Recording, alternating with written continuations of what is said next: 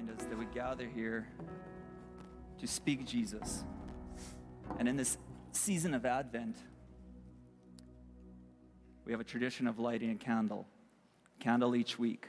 Now, you may have grown up with this tradition, and it's something you know very well, but maybe for some of you, it's something new. And what Advent is a season of preparation. It's a season of darkness because it gets colder, the days are short, it gets dark outside.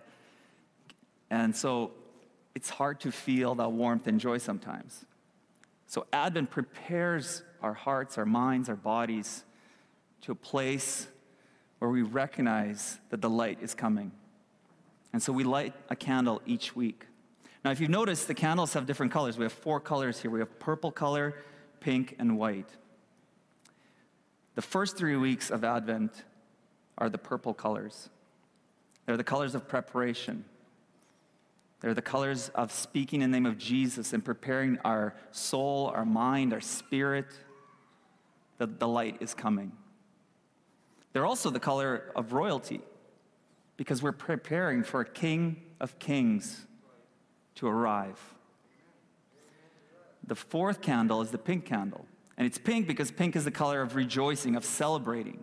So through the first 3 weeks, we prepare, we get ready, we anticipate, and then on the fourth week, we finally begin to rejoice and celebrate that the King of Kings is coming into this world. And then, of course, the white candle in the middle, the Christ candle, the holiness candle. It's white because it's spotless, sinless. It is the celebration that the Messiah, that Jesus, the King of Kings, has finally arrived. So today is my pleasure to light the three purple candles in our third week of Advent. So I'm going to do that. This is always a tense moment, but it's working.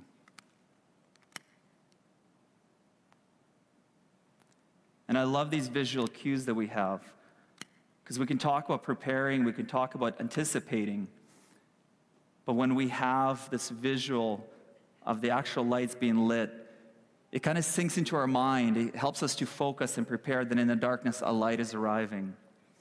And I don't know if this is a tradition that your family has been part of or does, but I want to encourage you to think about doing that with your family if you haven't done it before, or maybe you used to do it, but you don't anymore. I'd love for you to consider to return to doing the Advent candles, to be able to talk with the family about all the different things we experience in this season, especially when it's dark. You know, we call it this seasonal disorder because there's less light. And to talk about that the light of the world has arrived and is coming, and we have something to anticipate and rejoice and prepare for. Now, I love this season, even way, way before I even understood what Advent was. And maybe some of you are learning for the first time about Advent. I mean, you kind of know about Christmas, you know about the holiday season, but you're like, Advent, I didn't really know about that. Or maybe you grew up with it. But long before I knew what Advent was, I certainly anticipated Christmas. I was really excited about New Year's. I grew up in the Soviet Union, and New Year's was kind of the national holiday. That's when, you know, Santa, or as we call them, Father Frost, would arrive, and gifts would be given, and there would be, you know, fireworks and festivities and parades and lots of memorable stuff. And so the season just made it really exciting. And I don't know what the traditional thing for you is during the season. Maybe it is lighting candles. Maybe it's just you're anticipating that all your family's getting together, or as much as you can. And you're thinking about it, and you're getting excited about it, or maybe it stresses you out because you got to buy a whole bunch of gifts, or maybe you're preparing to watch World Juniors on Boxing Day. Maybe that's your kind of big family tradition. Whatever it is, the season is certainly an exciting time of the year. Now, for me, this season has always been marked by family, presence, being together, and just really slowing down. Now, maybe I say slowing down. Maybe it wasn't as much slow down from my parents, from my mom who was cooking and grandma who's cooking and doing all those kind of things. I don't cook. Oh, I shouldn't say that. I'm just not good at cooking. But I really enjoy gifting people to release them in their gifts of cooking and, you know, just, yeah, thank you. But I just love this season because there's just this, for my family, there's this closeness that happened. There's just that extra warmth of home. And even though it's cold and dark outside, it would be warm and light inside. And maybe that's actually why, because it's dark outside, it's cold inside, you felt this joy of being together. Now today, for me, the understanding of Advent has widened, has grown. Advent still centers around family and friends, for sure, but it also reminds me and opens me up to the surprising ways of God. You see, in Advent, we are invited to wrestle with our longings, to wrestle with our desires and hopes for a world marked by darkness and coldness, and yet anticipating grace, goodness, and peace right in the midst of the dark season. What was easier for me, and I know not all your experiences might be the same, maybe for you this season was marked with anxiousness and stress and pressures. I don't know what it was like for you, but for me this season was really easy to feel love. It was palpable in those family settings. It was just brimming over. And it probably felt that way because the rest of the time, things just felt so busy. Even as a child, it felt the rest of the seasons, felt hurried. School, work, short days, it all felt like a lot of stuff was always going on. And so finally, when Christmas, when Advent season would arrive, we could kind of slow down. And some of you may feel that as well. I find it interesting that no matter what your background or your experience, something in us desires closeness and family. The Hallmark family experience, right? There's Hallmark movies all the time, and they're all really cute and fun. And we all desire that whether we had that experience or not. We look forward to it. We hope for that kind of love. And not mushy or unattainable kind of love, but love that is focused, dependable, kind, enduring, and present. And on top of it all, on top of this desire for love, something in us kind of seems to say it should be easy to be loved and to offer love. It should be easy. And yet it's not. A little bit of confession time. This past week I went to Costco. Don't get ahead of me. And my truck was acting up, and I needed to get a part, and things were just kind of going wrong, and I get to Costco, and I have to show my card like 5 times, and there's people everywhere, and there's lines, and I found myself just, I had a mask on, but I found myself just muttering the whole time, and saying things, and shaking my head, and I was impatient, and to be honest, I was quite rude. And as I got my last thing at Costco, and I got in the truck, and I started driving home, I felt this wave of conviction come over me. Conviction that reminded me that, this Sunday you're talking about love. And I thought, man, what was I doing? Why was I so hurt and frustrated?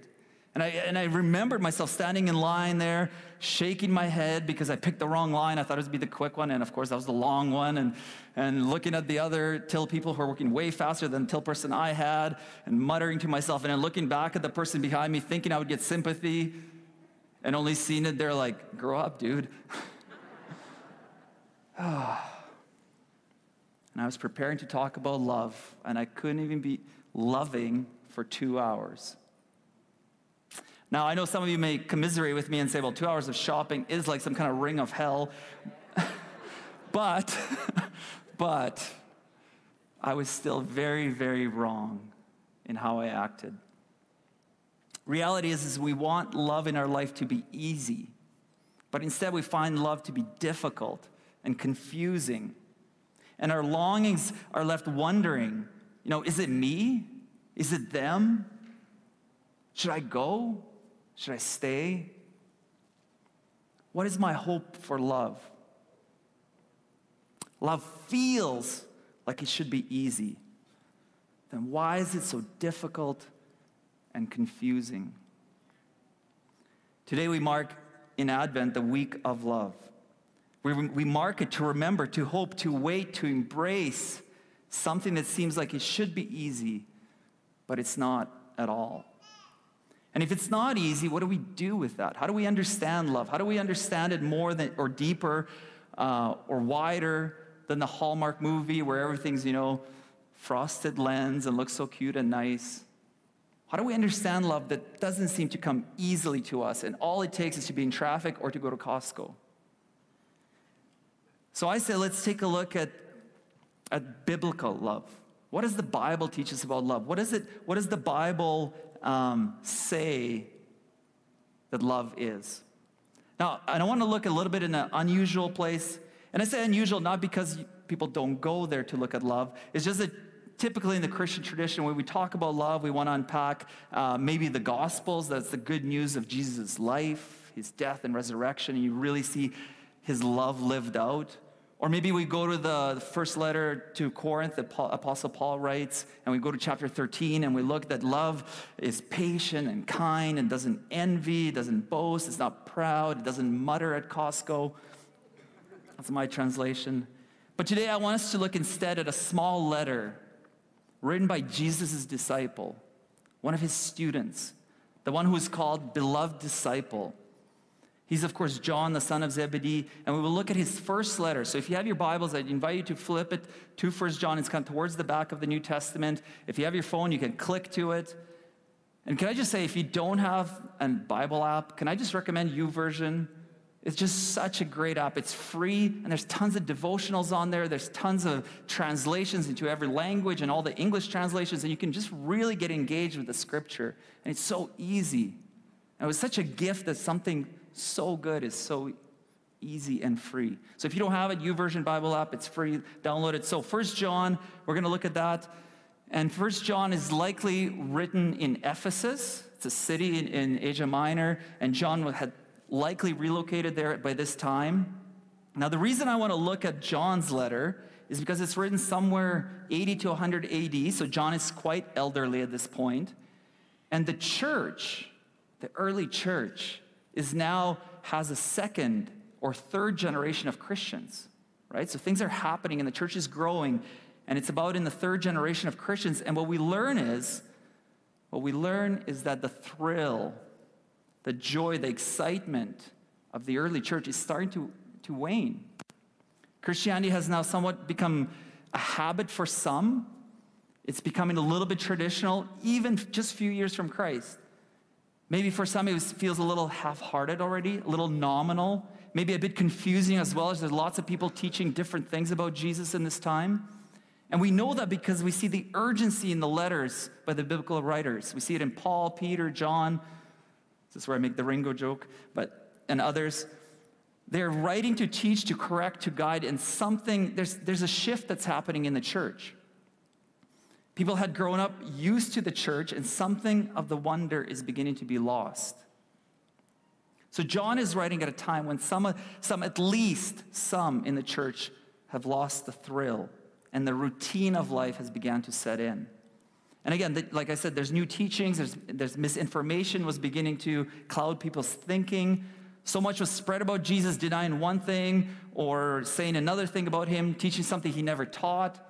It was just rampant everywhere. It's as if they had Twitter and Facebook. People were searching and looking for hope, meaning, and love, and all in the wrong places. Things weren't easy, so people were searching, and others took advantage. So John writes this letter in response to all the false teaching, all the confusion, everything that's going on, and he's reminding us to teach us and to clarify. And so this short first letter has these two kind of overarching great themes to say about God. So I'm just up front going to say these themes, and then we're going to get into the Scripture. And one is that God is light. John says, God is light. In him, there's no darkness. He is light. And the second kind of overarching teaching in this letter is that John proclaims that God is love. So God is light. There's no darkness, but that God is love. And he is love. And because he's love, he loves us even way before we knew him or could even possibly love him back. So John's conviction in this letter is that God is self-revealing. He reveals that he's light and love because all of us, we don't like darkness and we don't like hatred. So he's self-revealing, and then he's self-giving. John continually uses the contrast of light and darkness and love and hate throughout the whole letter. He reminds us that Jesus is light. And John is focused to remind us these two realities of God are specifically the realities we too are to embrace. He says, that is, if we claim to walk in the light, we must love. So there's an action step right there. So that sounds really nice, right? Light, not darkness. Love, not hate. And if you're in the light, you must love. That sounds great. But what does that actually practically mean for us? Because as we discussed, love is difficult and confusing. So let's read 1 John. We'll jump right into chapter 2 and we'll start verse 9. Read along with me. Anyone who claims to be in the light but hates a brother or sister is still in the darkness. Anyone who loves their brother and sister lives in the light, and there's nothing in them to make them stumble. But anyone who hates a brother or sister is in the darkness and walks around in the darkness. They do not know where they are going, because the darkness has blinded them. There are two powerful postures that John is teaching us just in these three verses. John, who spent time and saw how Jesus lived, and this is a really important clarification, that John not only heard what Jesus said, he saw how Jesus lived. And because of that, he reminds us that if we love our sister or brother, we are walking in the light, and there's nothing in us which causes us to stumble. Note the distinction here in this verse. Loving others keeps us from stumbling. Have you ever thought about this way? Like, you might have read this passage lots before, but what John is saying, that it's not just a nice thing to do. It actually keeps your heart safe. The Greek language here could mean that, and some of you might have read it this way, that if we love our sister or brother, there's nothing in us which causes others to stumble. We don't make others fall or put in a place of danger. And of course, that's perfectly true. And some of you have read the passage before that way, and that if we're loving, it will help others be loving. It won't cause others to falter. And it's kind of a pay-forward effect. If you pay it forward, they'll pay it forward, they'll pay it forward. If you buy their Tim Hortons, they'll buy the next guy's Tim Hortons, and so on. But it's much more likely that John is actually saying, based on the Greek language here, that if we love our sister or brother, there's nothing in us which causes ourselves to stumble. Loving others is good for you. John is saying by entering this posture, this discipline, this way of life, it's actually healing for you. That is to say, love enables us to make progress in our inward life, to heal, to grow spiritually, to mature, to grow in wisdom. But hatred makes any progress impossible. Isn't this true? Consider the tension we are experiencing today in our culture, in our city, in our country, in our world. Consider the tensions we are experiencing every day, and we hear on the news, we hear from each other, we hear from our neighbors, we hear from talking to one another. Anxiety, fear, stress, the unsettling that we have felt in the past 2 years as the world is experiencing and enduring a global crisis. Our worlds and our literal world has been disrupted in so many ways. This unbalanced, disrupted life has led us to think of others, especially those we disagree with, those who don't see the pandemic in the same way you do, those who don't think of medicine in the same way as you do, those who don't see politics in the same way as you do, those who don't think of human rights in the same way as you do. We see those people in a negative and, dare I say, hateful way. This unbalanced, disrupted life has led us to think of others in a, I want to say hate over and over, but I don't, maybe some of you would push back on that and say, well, it's not hate, it's just dislike, or it's just I'm standing up for rightness. But whatever it is has helped us see the other person as somebody removed, somebody not close to us. And we can't help be annoyed and mutter about them, shake our heads at those people who are not doing the quote-unquote right things. And this posture of pride, judgment, confusion, anger, and hate has not put any of us on either side of the issues on the right side of history. It has made us unwell, unhealthy, pained, anxious, and so tired. Have you noticed thinking or saying, well, I'm doing the right things. Why am I so anxious and angry and tired all the time? It has made us unloving, and by doing so, has hurt our own hearts.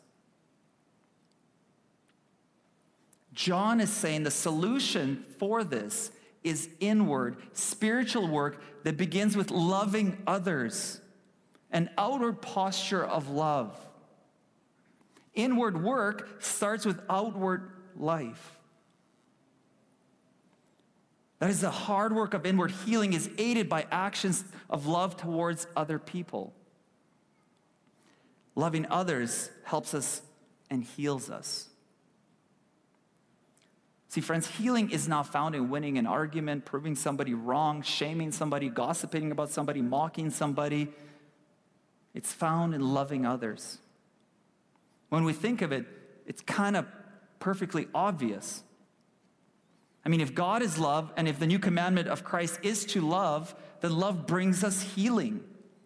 And it brings us healing and near to others, to inward and outward peace. Hatred, on the other hand, not only separates us from others, but divides our own soul and spirit, causing anxiousness and pain and frustration. It separates us in our spirit, but it also separates us outwardly to others. So John is reminding us, love others so that you don't stumble. Now, the second posture that John wants the church to know and learn is that anyone who hates his sister or brother walks in darkness and does not know where he's going, because the darkness has blinded them. That is to say, hatred makes a person blind. And this, too, is perfectly obvious, isn't it? When we have hatred in our hearts, our powers of judgment are obscured. We simply cannot see an issue, a person, or a community clearly. Think about it. How much do you want to agree with someone you resent, hate, dislike, or annoyed with? Even if what they're suggesting to do is really good for you or really helpful for you, it's simply impossible to agree with them, to see eye to eye with them. Our anger, our resentment, our frustration, our hurt blinds us to see any good in that person or to even recognize them as your neighbor, as your sister, or as your brother. Hate blinds us.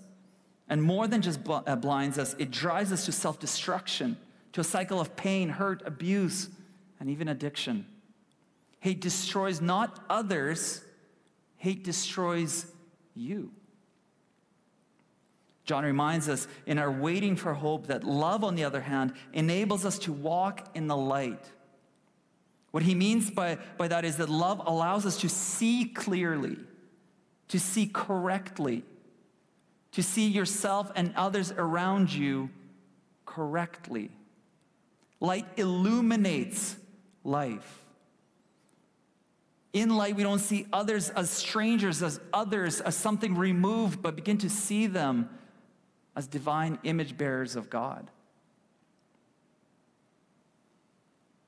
But what is love?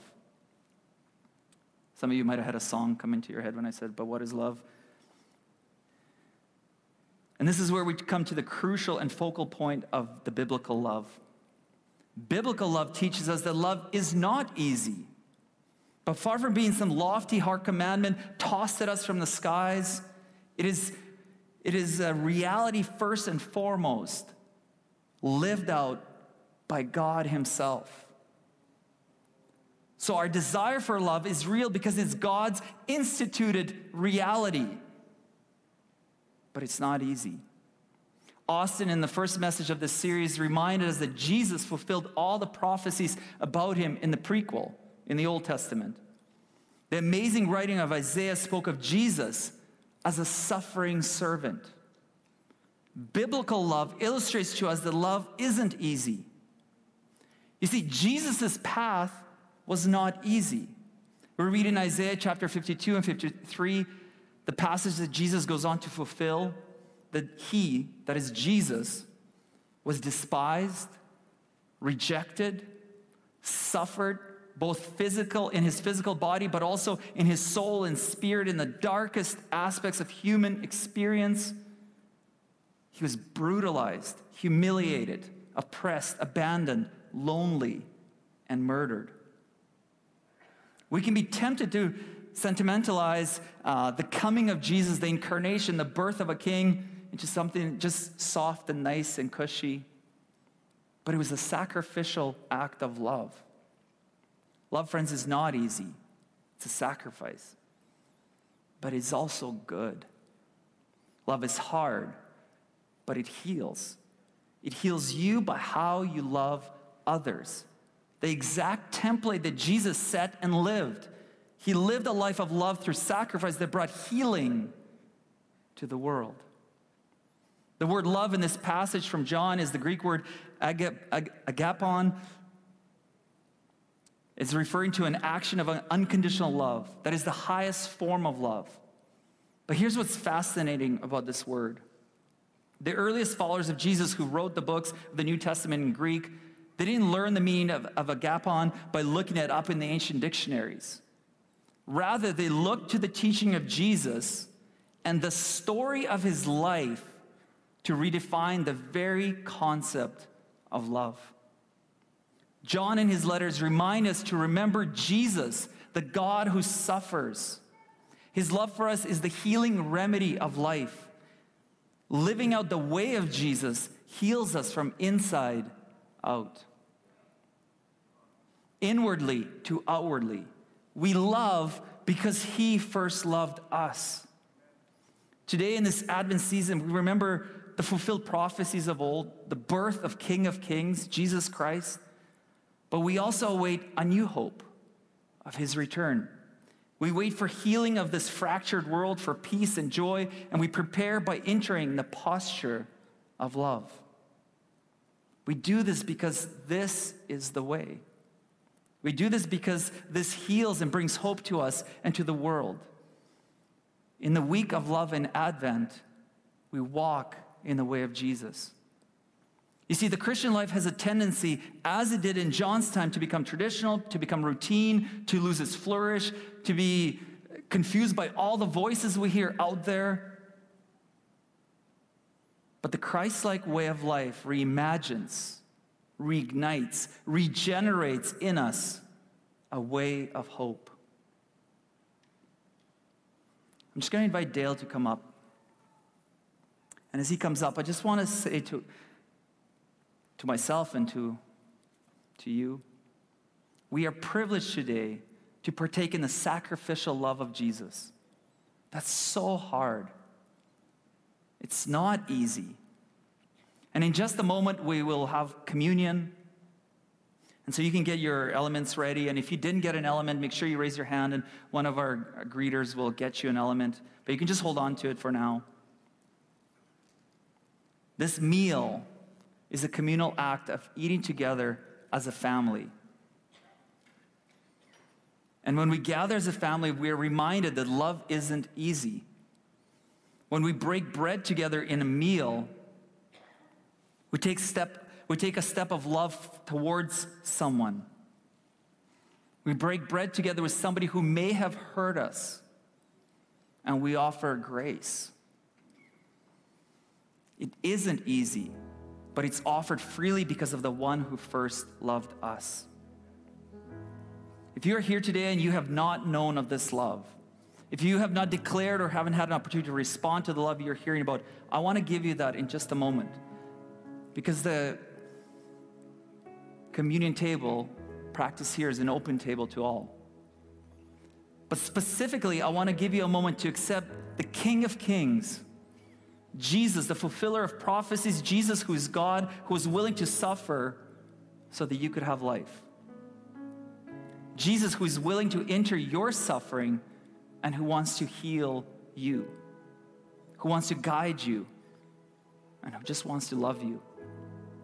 It's not a formula, it's not a magic word, it's an act of obedience. It's an act of declaration of thankfulness for Jesus and his life. It's an act of hope and joy to enter into the way of love, to heal and to await the full restoration of all things, to await a life with no more death and no more sorrow. So if we can all just bow our heads and take a posture of prayer for just this moment. And if you want to make that declaration today, if you want to accept Jesus as your Savior, if you want to say, yes, I am so thankful for your love for me. I'm so thankful that you're willing to sacrifice. And I want you to be the king of my life. If you are ready to make Jesus the king of your life, to step into your life and be your Savior, would you raise your hand? Yeah. Thank you.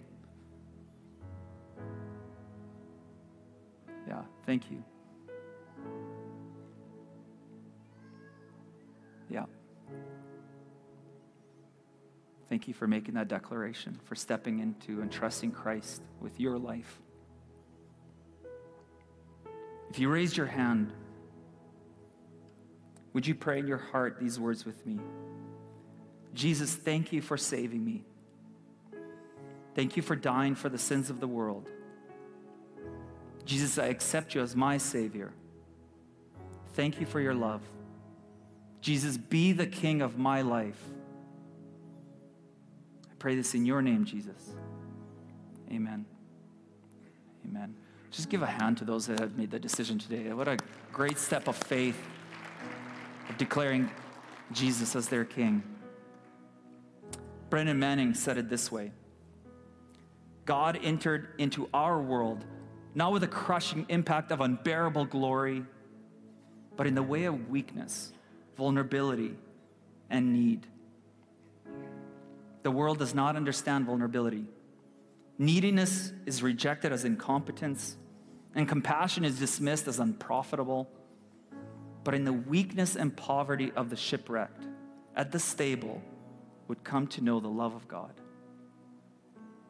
So today, as we await for the return of Jesus, as we celebrate his arrival as a child at the stable, let us come around the Lord's table.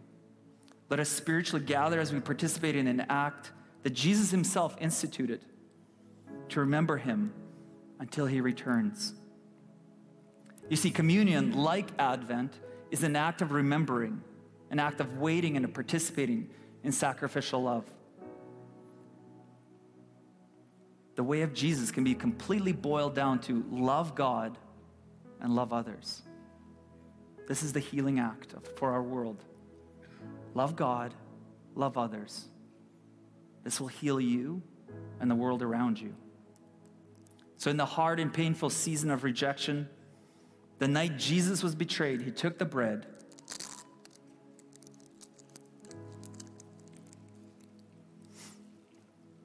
and said, this is my body, broken for you, and you can break it. Eat this to remember that I'm coming back, that I'm sacrificing myself so that you can heal and live. Do this in remembrance of me. Would you eat?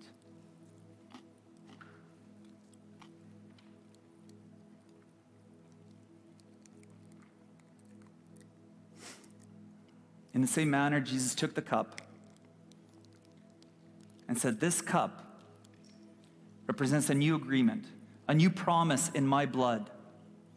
Do this as often as you eat and drink the cup to proclaim the Lord's death until he comes. Would you drink?